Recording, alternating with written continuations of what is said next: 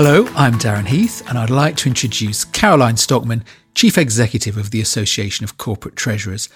Today, Caroline will draw on her extensive experience to share some further insights on leadership to follow on from the previous podcast, this time focusing on some further leadership competencies.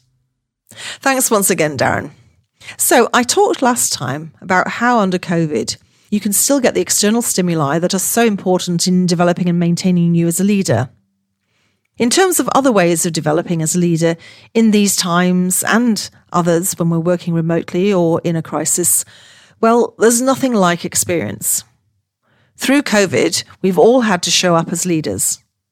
And there are some key aspects of leadership which have been shown to be hugely important in world leaders, as I mentioned in an earlier podcast.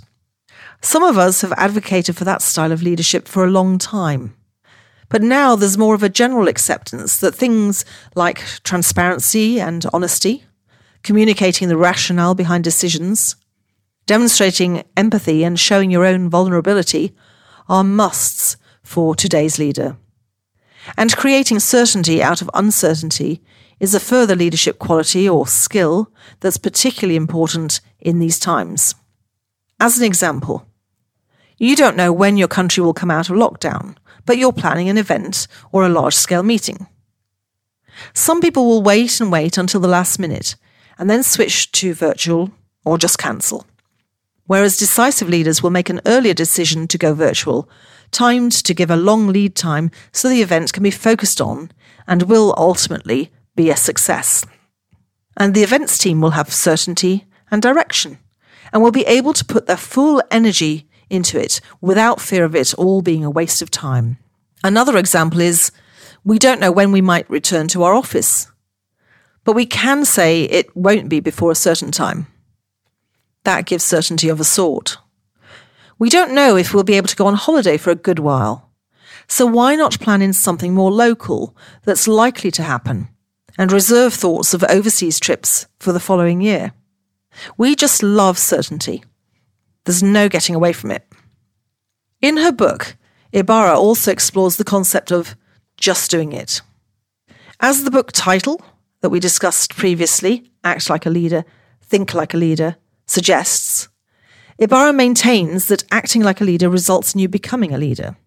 This harkens back to references I've made to muscle memory and trying things out until they become your own, or even faking it till you make it. The more you practice, the more it works and is natural. Of course, this is based on a premise that you know what leaders do and how they behave. Well, sometimes it's difficult to think of the perfect leader, and someone in particular who we'd love to be like. But I'm sure most of us can conjure up an image of a leader we don't like, and who we definitely don't wish to emulate. There have been a few of those in the public eye recently, I think. A good leader would then be the opposite of that. A theory a number of people have espoused is that you'll only ever be as good as those around you. So there's a clear case for broadening your networks. Great innovators generally have been successful because they're connected to a network. Rarely have they gone about it on their own. So again, it's back to thinking about the networks you could develop virtually and how you might do that. And on the other hand, if we tend to reflect the five people closest to us, as some maintain, then we probably also reflect the media sources most close to us, right? So, what will it do for us if we listen throughout the day to news reporting on all the challenging COVID statistics, for example? Think about it and do something about it. There's generally an off switch which can literally transform your life at the touch of a button. Thinking now about communication skills, virtual events can be an opportunity to practice speaking and hone the communication skills you need as a leader. Often such events are recorded, so you can grit your teeth and play back your session and think about ways you could improve for next time. Unfortunately, for those who are setting out on their leadership journey, when you look or seem less experienced, people will tend not to approach you. But once they've heard you have something interesting to say, then they'll be queuing up for more. It's a sad fact of life that this sort of ageism exists, but that's where we still seem to be, though things are changing. But to get yourself heard in the first place, you need to build your contacts and start getting some thought leadership out there, whether by way of articles for professional journals or pieces on, say, LinkedIn. And nowadays, you might have better chances of being read if you have something interesting to say, as the audience is even larger than usual. Some people are very structured about this and keep records of what they have written and when, who they have contacted and when, how often they'll follow up, and when they need to write the next blog, etc. And this structured approach can be helpful to regularly review progress and keep on track. Others may want to be more spontaneous, but then the risk is that time will march on, and unless you're very intentional about these things, they just won't happen. Coming back closer to home, though, when you're in a position of leadership responsibility, what are some of the actions you can take alongside the competencies I described earlier.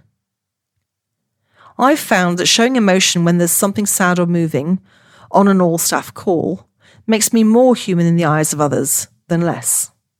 I found in a takeover situation in the past that gathering together my team every week and updating them, even if the update was no news, was very much appreciated. It's scary, but if you have the conviction it's the right thing to do, as I did, then it won't backfire.